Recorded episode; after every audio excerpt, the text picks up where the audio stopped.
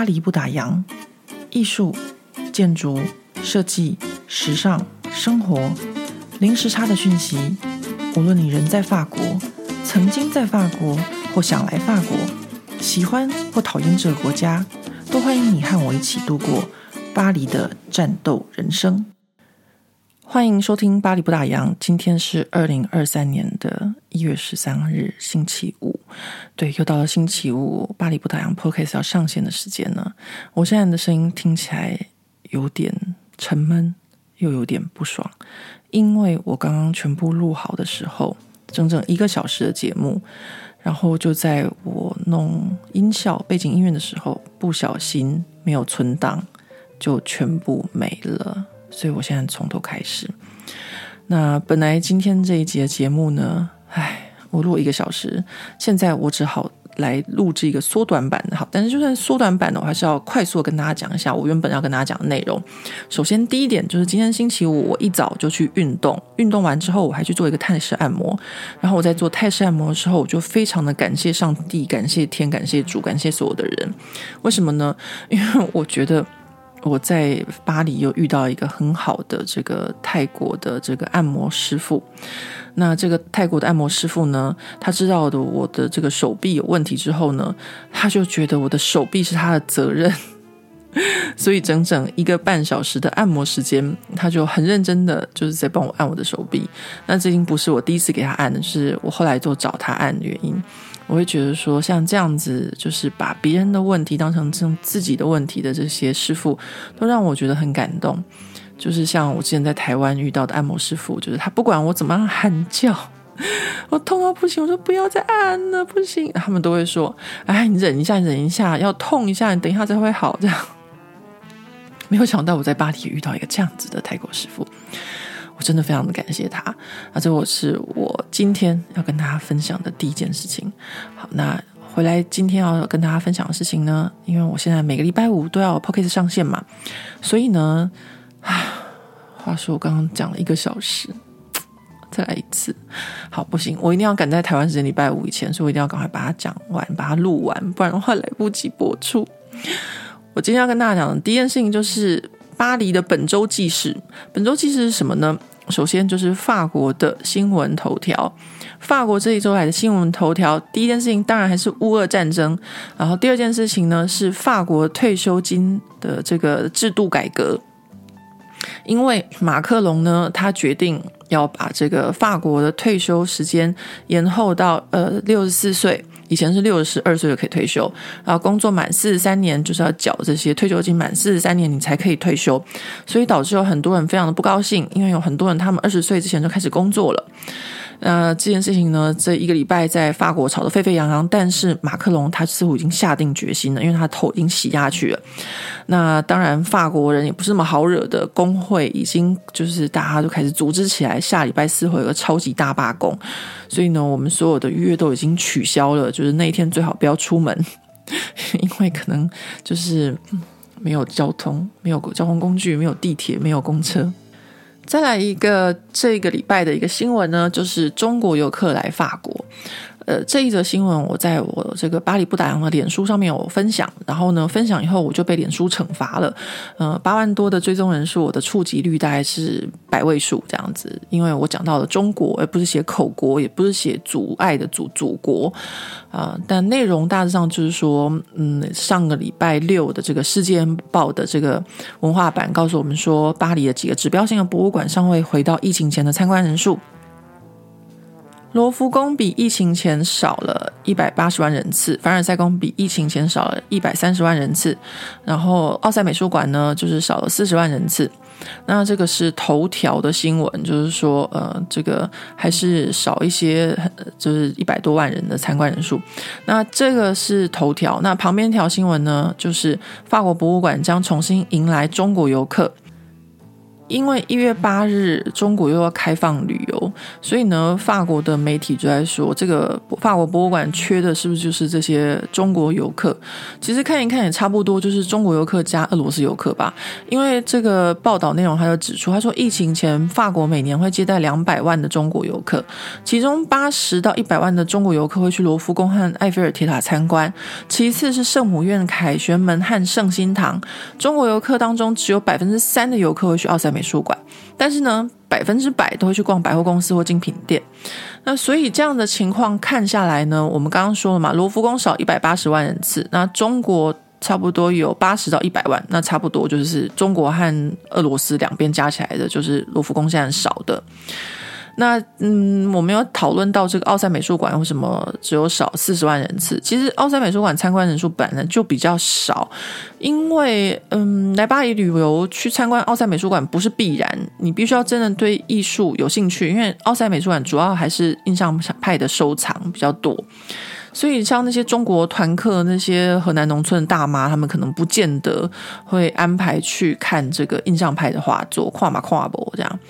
那奥赛美术馆他们自己有讲说，他们也有一个缺点，就是他们没有地方停游览车，而且他们也没有接受团客，所以这也是他们的这个中国客人比较少的原因。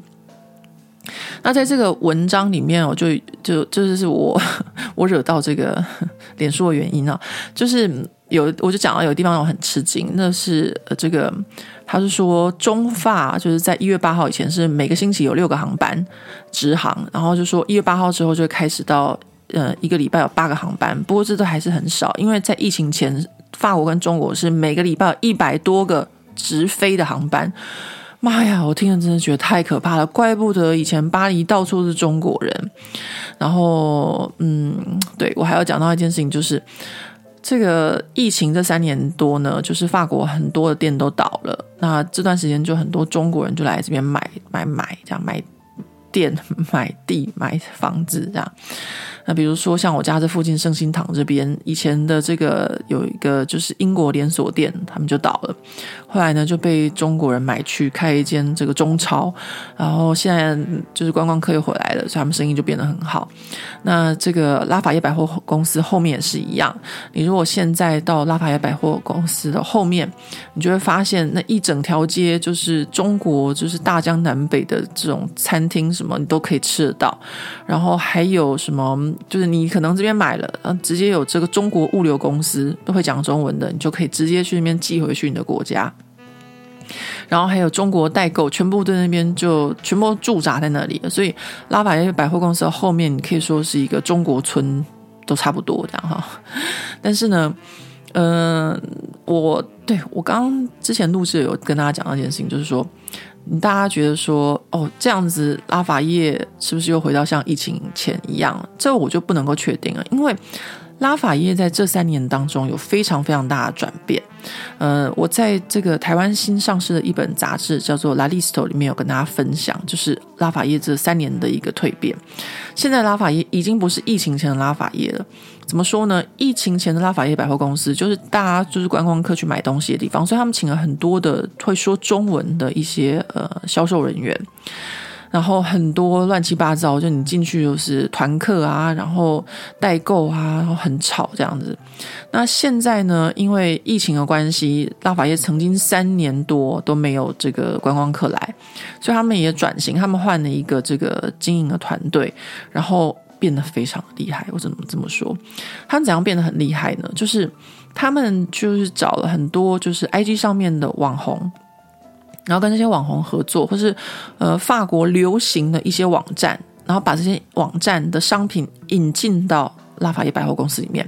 所以在比如说在巴拉法叶的某一层，我忘记第四层还是第五层，就有很多就是 upcycle 的一些品牌，然后是些就是二手名牌。你大家可以想象看看，拉法叶百货公司它的一楼有香奈儿，二楼有 LV，但是它在五楼却有这些名牌的这些二手店。这一个。百货公司来说，算是嗯一个很大胆的尝试。那它其中更厉害的一个就是它地下室变成一个我现在最喜欢去的地方，就是一个很舒压的地方。还有健身房，然后还有各种的这种护肤啊，或是疗程中心。那它厉害的点是什么？它的疗程有各式各样非常神奇又有趣，然后让我每个礼拜都会去尝试的 那种疗程。比如说那个呃激动。极动疗法就是你突然间到这个零下一百七十度三分钟，这是给运动员专用。但是如果你的就是常常会有肌肉酸痛或什么，你也可以去用这种极动疗法。他把这种给专业运动员的这种极动疗法，然后放在百货公司里面，让大家都可以预约这个疗程，我觉得非常非常的有趣。然后还有下礼拜要去做这个俄罗斯的这个 俄罗斯手法的这个护肤。他怎么说？他这个方式非常能够说服我的原因是因为这个俄罗斯人，他就说：“他说哦，因为我们的脸部啊，这个习惯的关系，说我们每个人都有习惯的讲话方式啊，或者表情，所以我们的肌肉就会有一个习惯。那那因为这个肌肉产生的习惯，就会产生皱纹。所以他这个按摩的这个就是护肤的疗法手法，就是把这个肌肉放松，然后呢就可以减少皱纹。我听以后觉得真的很能够说服我。” 所以我下礼拜就要去试试看，到时候再跟大家分享，看看我的心得如何。那除了这，还有其他很多好玩啦，比如说他们还有那种就调时差的按摩，比如说你的从国外回来到巴黎，或者你从任何国家到巴黎，你觉得你有时差，你就可以去大发野百货地下室，呃。预约一个调时差的按摩，然后还有一种是巴西的，就是全身按摩，然后还有纽约的，嗯，做指甲，反正就是各式各样好玩的，然后有科学的，然后有就是传统的，各式各样啊，就是我最近都在玩这个，因为我最近很需要。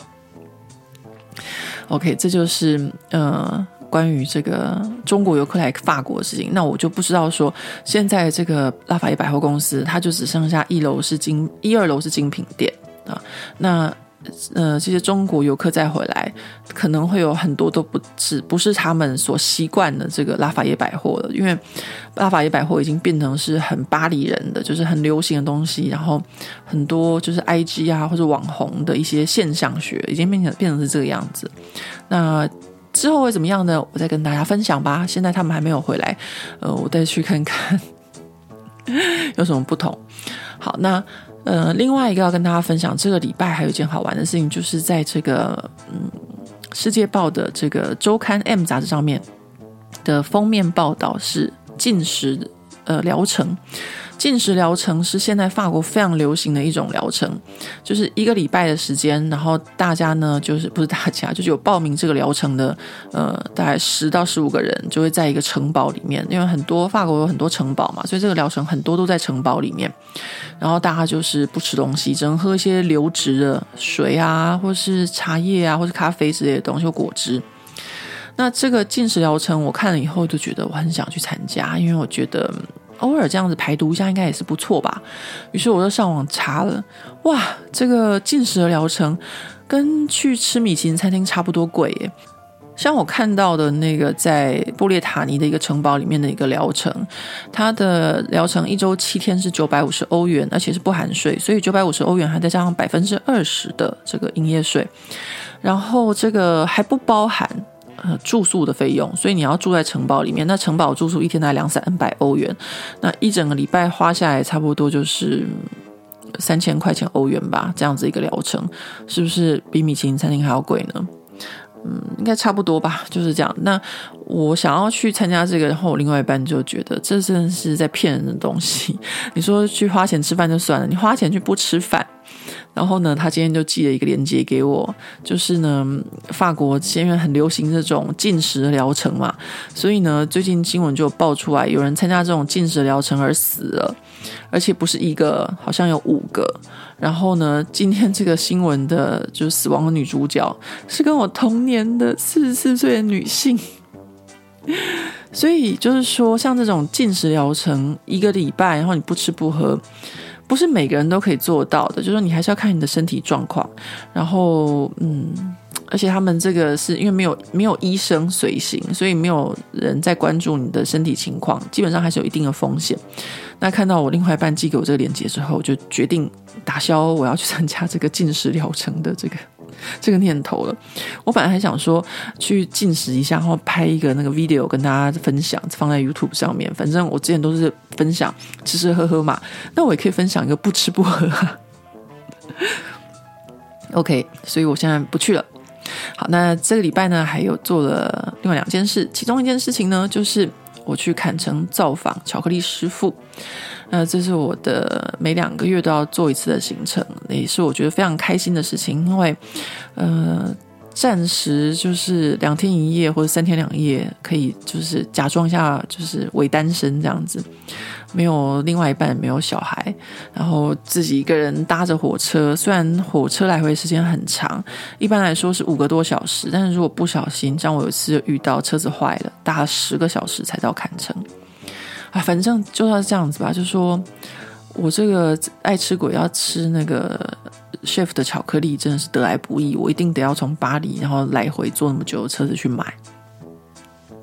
那到这个坎城造访师傅，就是他的工坊的时候，也是这次还蛮好玩的。因为我跟 chef 说我要拍影片，然后我就跟 chef 说，我说我现在是 YouTuber 了，所以呢，我要拍一个影片。那 chef 他真的很大方，他就跟我说，好，你拍你拍。然后他的那个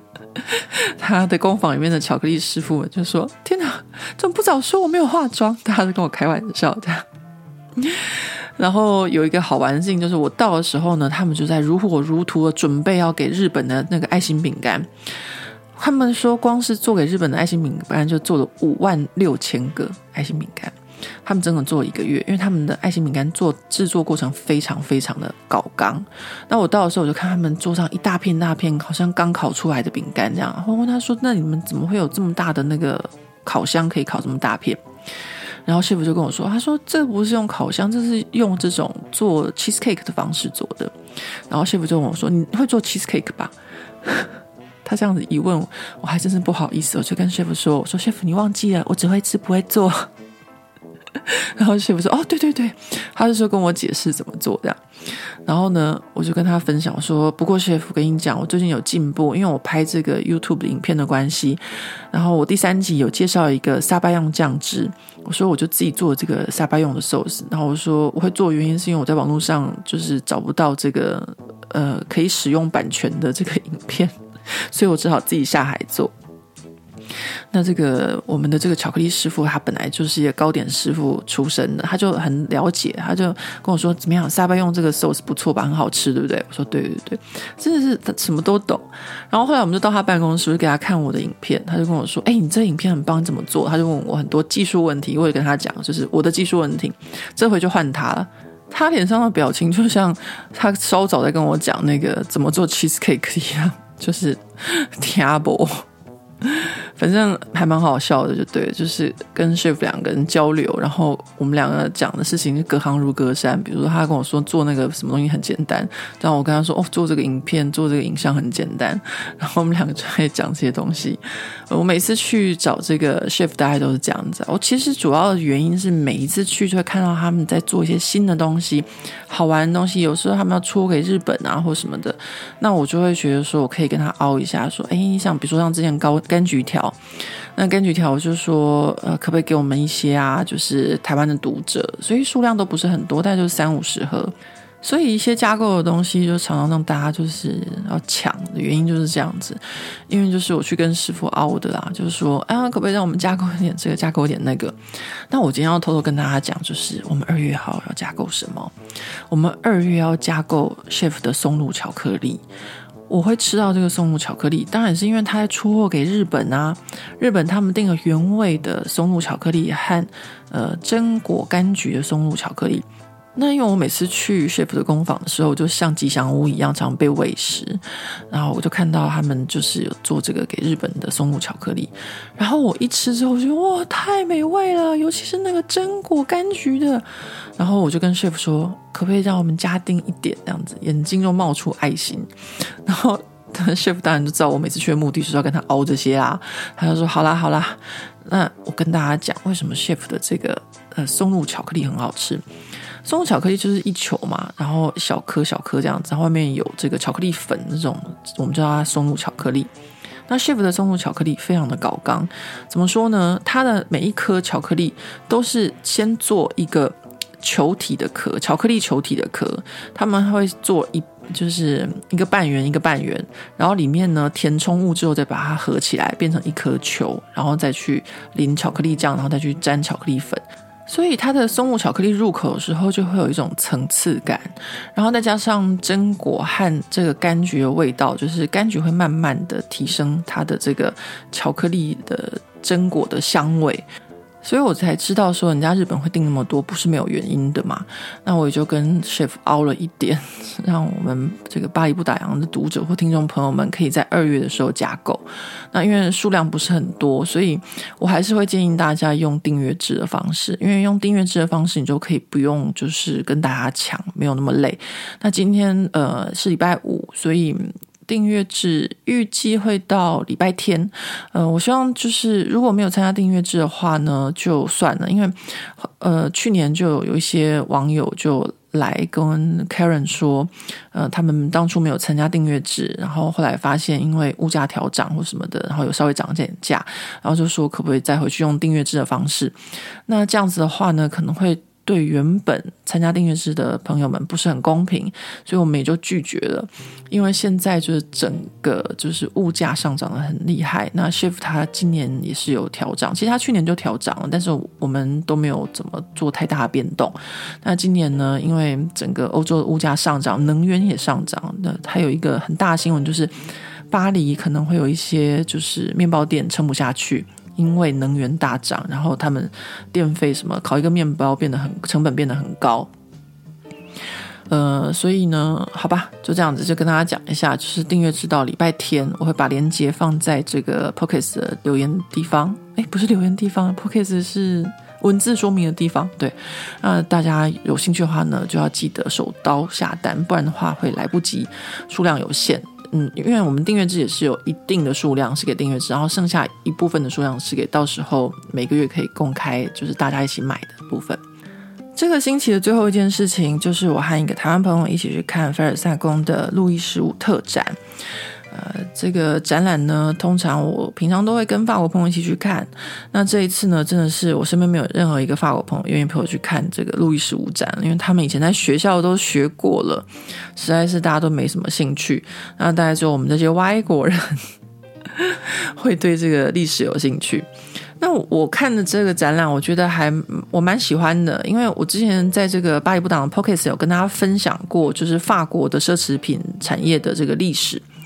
那这个法国奢侈品产业历史是从太阳王路易十四，他就已经在这个因为王权集中的情况下，就开始在各种工艺上面上面奠基。那时候我跟大家分享嘛，比如说意大利的镜子啊，中国陶瓷，还有英国和荷兰的这个纺织技术。那到了路易十五的时候呢，比较特别一点，就是因为路易十五他是一个对科学很有兴趣的人，所以呢，他用他的这个国王的力量，把科学引进到不同的各个领域里面去。所以，当有科学进去到各个领域的时候，他们就会很快就可以超越别人。这一点是到法国到目前为止在各个产业上面的。就是还有受到这个影响，就是法国各个产业都还是希望说可以革新，可以有技术上面的，就是领先别人，把别人甩在后面很远，这样子一个一个一种态度。那我去看展览的时候，都常常会有一些就是 欧巴桑的 OS 啊，或者是一些内心戏，一些奇奇怪怪有的没的。那我都有就是在这个巴黎布达的脸书专业上面跟大家分享。那因为今这一个礼拜我就是写了中国那一篇报道，所以呢，整个触及率变得很低，很多朋友都没有看到。那有一些呃，就是。包含说订阅巧克力的事情啊，或是呃这个路易十五的这个特展的文章，如果大家有兴趣的话呢，可以就是手机要往前滑一下，就可以看到这个巴黎地方妈妈去看展的时候，就脑子里面想一些无为不为。那去看这个展览哦，对，看这个展览还有很重要的事情，就是在凡尔赛宫吃饭。那我最近在凡尔赛宫吃了两次不同的餐厅，那。这一次就是看路易十五特展和台湾朋友去吃的这个餐厅呢，真的是嗯非常的不错，就是有一种我们吃了好几道，到后面有这种渐入佳境的感觉。我真的很推荐大家去，而且我自己还会再带我另外一半去吃。呃，之后呢也会在这个巴黎不打烊的 YouTube 频道上面跟大家分享。那接下来我们就要进入呃今天的这个巴黎女王风的主题了。啊，我现在录音时间到这个时候，我觉得我礼拜五就是台湾时间礼拜五是完全没有办法上线了。唉，各位看到的时候应该是礼拜六的凌晨。要是我的老板就是我女儿知道的话，她应该会干掉我。不过她好险，她不会知道。好，我现在来跟大家讲。这个礼拜的女王风主题吧，呃，这礼拜女王蜂主题是因为有很多的读者和一些听众朋友，大家有的是私讯，有的是留言问我说，呃，关于我们教导小，就是我教导女儿的方式。那我觉得我们教女儿的方式，其实我都不太会讲这个部分，因为我，我和我另外一半就我说过，我是三十分妈妈，我女儿是一百分女儿嘛。他都说我三十分嘛，那所以我就一直觉得好像没有什么好讲。不过，不过，我最近发现我们的文青式教养，哎，好像在这个法国这个学校里面还蛮蛮有用的哦。所以我现在有一点开心，我觉得我可以跟大家分享了。在跟大家介绍我们这个文青父母教养小孩的方式之前，我要先跟大家分享一下，就是法国的学生平常是在学校怎么样的。呃，法国的学生呢，他们平常在学校上课时的表现也会被老师打分数的，就是看你上课的时候有没有参与，有没有举手，有没有问问题，有没有回答问题，然后还有你的态度都非常的重要。然后呢，法国的学生考试他们也是没有选择题的，然后就是问答题。所以问答题的时候，你要怎么样举一反三，然后怎么样呃举例啊，然后怎么样就是嗯引证啊，就是非常重要的一件事情啊。那再来就是，呃，法国的学校里面呢，音乐、体育、美术都是算在平均分内的，也就是我们以前常常讲的德智体群美要五育均衡的情况，在法国是非常重要的。那这些东西都会影响到小孩子日后的升学，所以呢，不会有什么数学老师去借体育课、去借音乐课或借美术课这种事情。那美音乐课、体育课、美术课的分数。也都很重要，跟数学、跟物理、化学、跟历史、跟法文一样重要。那这样的情况下呢，法国教育就是十年磨一剑，要从小开始培养孩子。那我们今天呢，就是呃跟大家分享，因为我们是文青父母，那我们怎么样，就是文青教育孩子的方式。第一个，我和我另外一半对于就是女儿教育就是。完全没有说就达到共识，就是阅读的部分。嗯、呃，我们两个人都觉得阅读是一件很重要的事情，因为我们两个都很喜欢阅读。那女儿呢，大概就是从她出生吧，就是婴儿时期。呃，我相信很多的爸爸妈妈都跟我们一样，就给她买布书。呃，平常呢有一个布书，洗澡的时候呢有一个那个不知道是塑胶还是橡胶的那个洗澡书，就让她养成一个手翻阅的习惯，然后好像在看书的一个习惯。所以他的第一本书就是他生下来的时候就有了，然后等到他稍微长大一点，我们就是养成一个习惯，不管我们爸爸妈妈再怎么累，再怎么没时间，我们两个人其中一定有一个人会在睡前跟他讲故事，就是呃一直没有停歇，直到他这个青春期不需要我们为止，我们都会在睡前跟他讲故事，不管是五分钟、十分钟，就是睡前一定会有故事。但这个说故事啊，会经过一个就是蛮恐怖的时期，就是不知道他在嗯、三四五岁的时候吧，幼稚园的时候，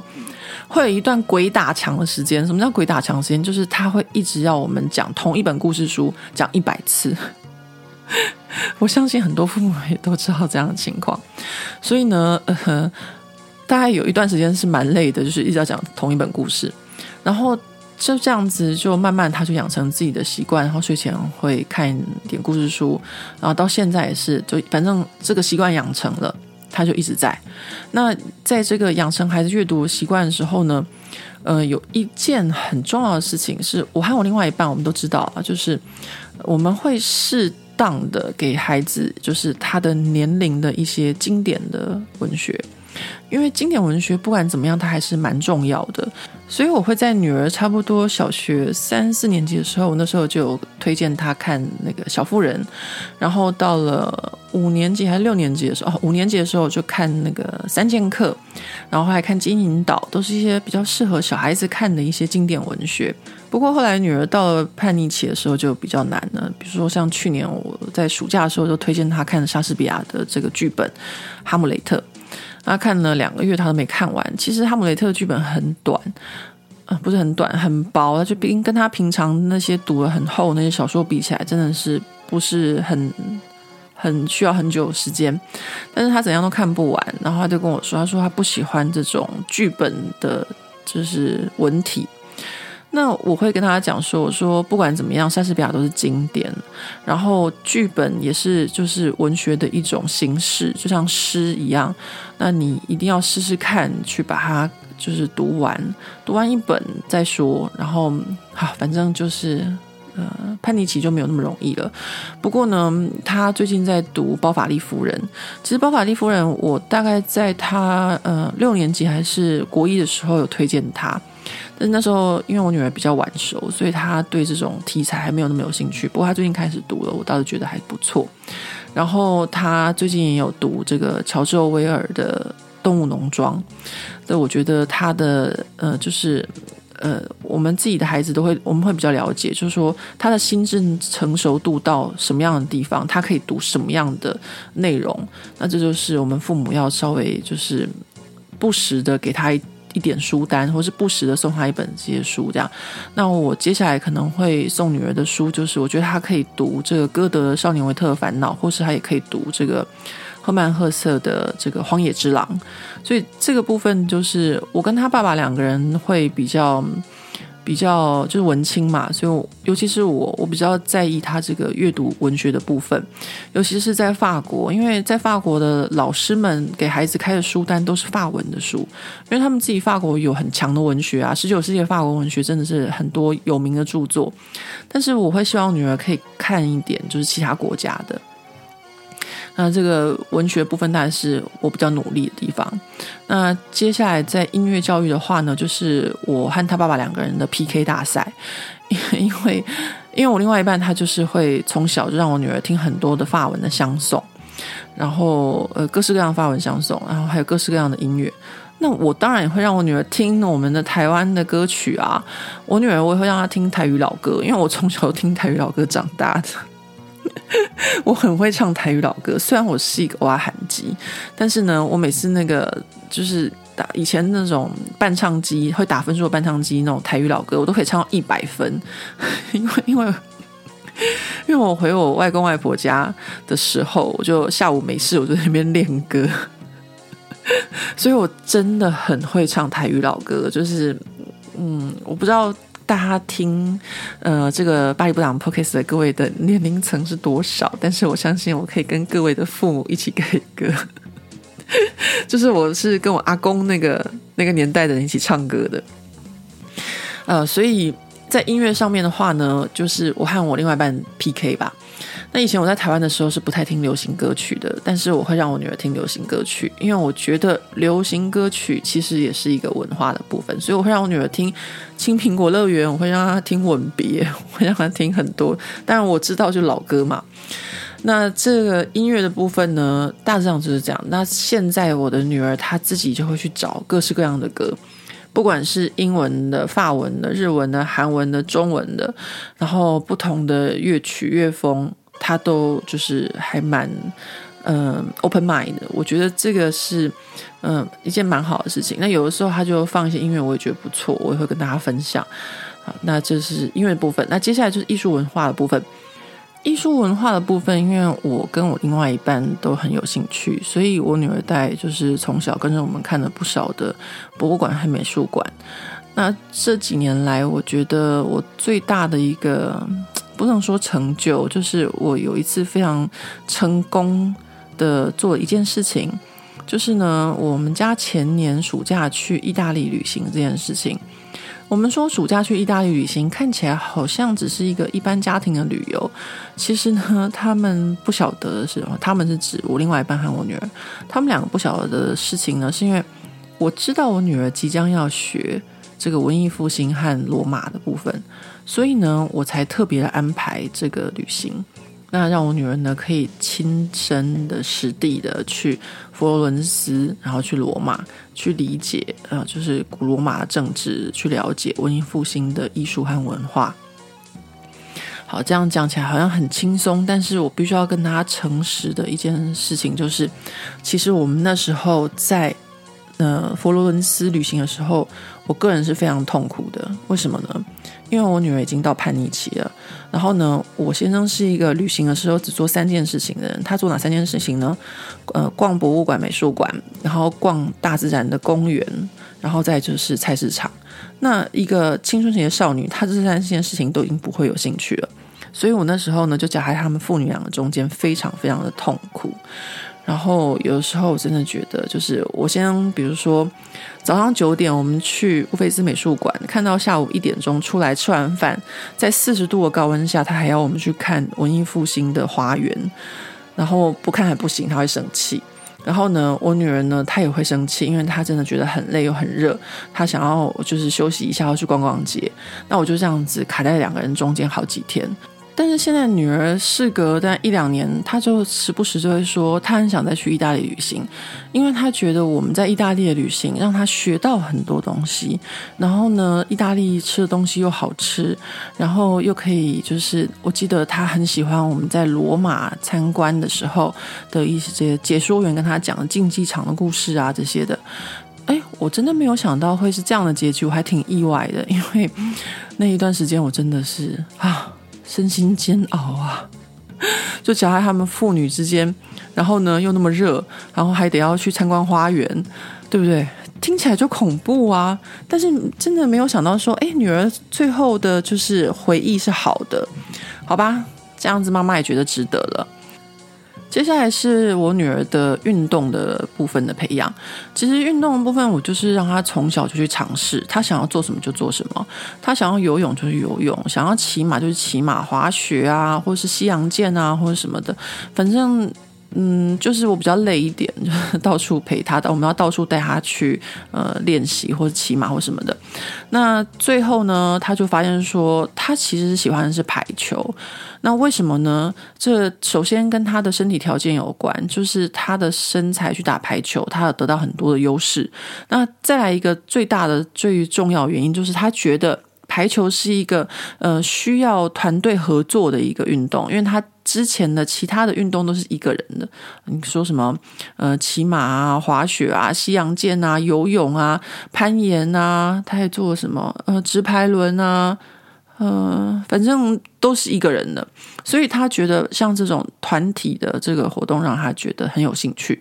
这也是跟音乐一样，就是我们会让他多方尝试，然后最后找到最适合自己的部分。那接下来呢，就是嗯，小孩子的这个实施的培养，就是我们从小就会培养女儿，就是要有这个对全球新闻还有一些地缘政治多少要有兴趣，要了解。那刚开始的时候，我是有在法国给他订儿童日报。那这个儿童日报就是一张大概 A3 的纸的大小，然后对折变成 A4，然后有四面啊，每天都会寄到家里面来。他放学的时候呢，呃，他就会收到这样子一份报纸，然后讲世界各地的新闻。那其实都会有稍微 delay 一点啊，但是呢，都还是会讲到不同的，然后科学的啊，然后有政治的啊，有不同的，就是各式各样的。呃，内容，那有时候也会出现台湾。那他这样子订这个儿童的这个报纸，就是一都没有停。后来他到了国中就订嗯国中版的。那比如说他现在是比较大了，他自己就会对这些呃时事会有兴趣，呃可能会看一些新闻啊。反正我们家里面他也会跟他爸爸一起看新闻。那我们会想要订就是国际邮报给他看。就是希望他就是可以比较有世界观，然后不是眼中只有法国或者只有台湾这样子。那大致上，呃，我们家的这个对女儿的教育大概就是这样子吧，就是很文青，就是非常非常的文青。呃，听也知道，就是我们教小孩子的事情比较重要，就是比如说阅读啊、音乐啊、艺术文化啊、运动啊、时事这些。但是呢，我最近发现就是。我们这个文青的教育呢，却让女儿到现在国二、国三哈都非常的呃，在学校可以加分。为什么呢？比如说老师问说啊，那个举个例子，就是呃，美国文学，他的班上就有他举手，然后或是音乐老师说，呃，这个。谁谁谁有听过这首歌吗？他们要学的一首就是合唱团的歌曲，然后全班又只有他举手，然后不然就是美术课的时候讲到哪个艺术家或者什么的，那他往往都是班上比较有文化的那一个学生，那当然这就是可以加分的嘛。那我们当然以前在教小孩子的时候。从来不会想说哦，他这个可以加分。我们就是想说，我们自己喜欢的东西，我们就交给我们的孩子。那我们会希望我们的孩子可以，嗯、就是更多方面的接触啊、呃，不要呃很封闭。那我们的想法只是这样子，但没想到说啊，原来文青的教育竟然可以让孩子在学校加分。各位，如果你跟我一样是文青的话，在法国真的是文青父母的出头天，因为这样的教育刚好就是法国的精英教育。呃，就是呢，你考试的时候，因为你有很多的 reference，就是我们平常这些什么文化啊、阅读啊，然后音乐啊、电影啊什么的，呃，让孩子在回答就是考试卷的时候，因为没有没有选择题嘛，所以你就可以就是。举一反三啊，你就可以举出很多例子啊，然后就可以引用很多的东西。那这样子的时候，你考试就会加分。那我这边跟大家举一个例子，就是我女儿现在国三了，那他们国三马上就要就是在七月初的时候会有一个国中毕业考。那他们也跟台湾一样，这个毕业考还会有一个模拟考，反正呢，也就是很多考试啊，跟台湾的学生真的差不多。大家真的不用觉得法国比较好，而且看我们这边有什么体育啊、音乐、美术，全部都要很好，真的就是没有比台湾学生轻松。那他们这一次呢，就是去年年底的时候，就有一个全部国三生的法文的模拟考。那这个法文模拟考，就是我也没有想太多，反正是女儿的事，她现在长大也都不太用我管，我也不太看她成绩，就是她成绩都还不错，然后我只要想说，她接下来有什么就是要升学的事情啊，或是就像她说的，妈妈的工，就是每天都想着怎么样让她开心，这，是我最大的工作。那他这次呢，就考完以后，真的就是突然间在群组里面收到另外一个班级的妈妈就说：“啊，这次的范文模拟考，我们班平均分数只有九分呢，这会不会太夸张了？老师在考试前都没有复习是吗？”这边先说一下，法国的计算分数哦，是以二十分为满分，跟台湾一百分是不一样的。我们这边是二十分是满分，然后呢，呃，一般的学校、一般的班级，大概班上的平均差不多十一、十二分。那常常有一些家长呢，他们就说啊，我小孩成绩很好。那在这种一般的学校，平均十一、十二分，家长说孩子成绩很好，大概就是十四分左右啊，就觉得他们的孩子成绩很好。但是呢，我说过，我女儿这个学校是一个升学主义的一个精英学校，所以呢，他们这个学校三年级的这个班级呢，平均分数就是十四分左右，所以是比一般的高中、国中的分数高。那我女儿她这一班呢，又是这一年级里面最好，所以他们班的平均分数是十六分或十六点五分。那这个样的平均分数在法国的这个呃学校里面真的是非常非常好哦，这样子。那这次的这个法文模拟考呢，这个某个班级妈妈就说，他们班的平均分数竟然只有九分。好，各位就知道说九分真的是很低，我也觉得很惊讶。然后呢，另外一个妈妈说九分已经算不错了，我们班竟然只有七点五分。我想说，天哪，以这个学校这个水准，就是怎么会有平均考试出来是七点五分或九分，而且是法文呢？然后呢，另外一个班级的妈妈就说：“哦，那我们班就好一点了，我们班只有十一分。”然后这些女王蜂他们就不是很高兴，他们就觉得说，一定是法文老师在考试前没有帮孩子准备。那此时我就没有讲什么，因为我们班哦，就是我女儿这一班，他们的各个科目里面，法文通常都是最差的。也就是说，他们班的数学很好，他们班的英文很好，历史地理很好，呃，物理化学很好，什么都很好。但是法文是他们班的，就是弱点。但是这一次的法文模拟考，他们班竟然拿到了十四点五的平均。那此时我当然是闭嘴啊，因为我每次只要一开口，其他班的那个女王蜂，我现在已经习惯了，他们就是会有那种嫉妒的眼神，他们就觉得说，一定是你们老师在考试前帮他们复习。当然没有，各位，就像我跟大家讲的。这些考试都是十年磨一剑，就是说你临时抱佛脚是没有用的，因为没有选择题，你都是看你就是这么久以来的你的累积，然后你怎么回答，你如何的旁征左引，你如何的举一反三。所以呢，呃，我后来就在群组里面就没有讲话，就是让他们不高兴吧，因为我讲他们也不会相信，而且他们会觉得说你这个外国人你懂屁呀，对吧？好吧，那我今天的分享就到这边。呃，希望有回答到很多读者和很多听众们的问题，因为很多人都问说我们在法国教育孩子的事情。那我就跟大家说，我们教育孩子的方式就是非常非常文青的方式。那没有想到文青父母的教育也有出头天，但是在法国，就是我们所有教他的事情，不管是音乐，不管是呃文学、艺术什么的，都让他在学校就是可以加分。那听完这一集的巴黎不打烊的 Podcast，我希望如果你跟我一样是文青父母，请不要对自己的教育气馁，因为事实证明，我们这样子的教育孩子的方式在法国其实是蛮好的。呃，可能在台湾，嗯，文青好像是比较负面的形容词吧，但是我相信，呃，慢慢的会有一些改变，就是我们还是要坚持的文青下去。好吧，那巴黎不打烊的 p o c a s t 就今天在此告一个段落。唉，我来不及星期五晚上上线了。各位看到的时候已经是礼拜六的凌晨，台湾时间礼拜六凌晨，真的很抱歉，我刚刚真的是手残，不小心就全部按到，然后没有存档。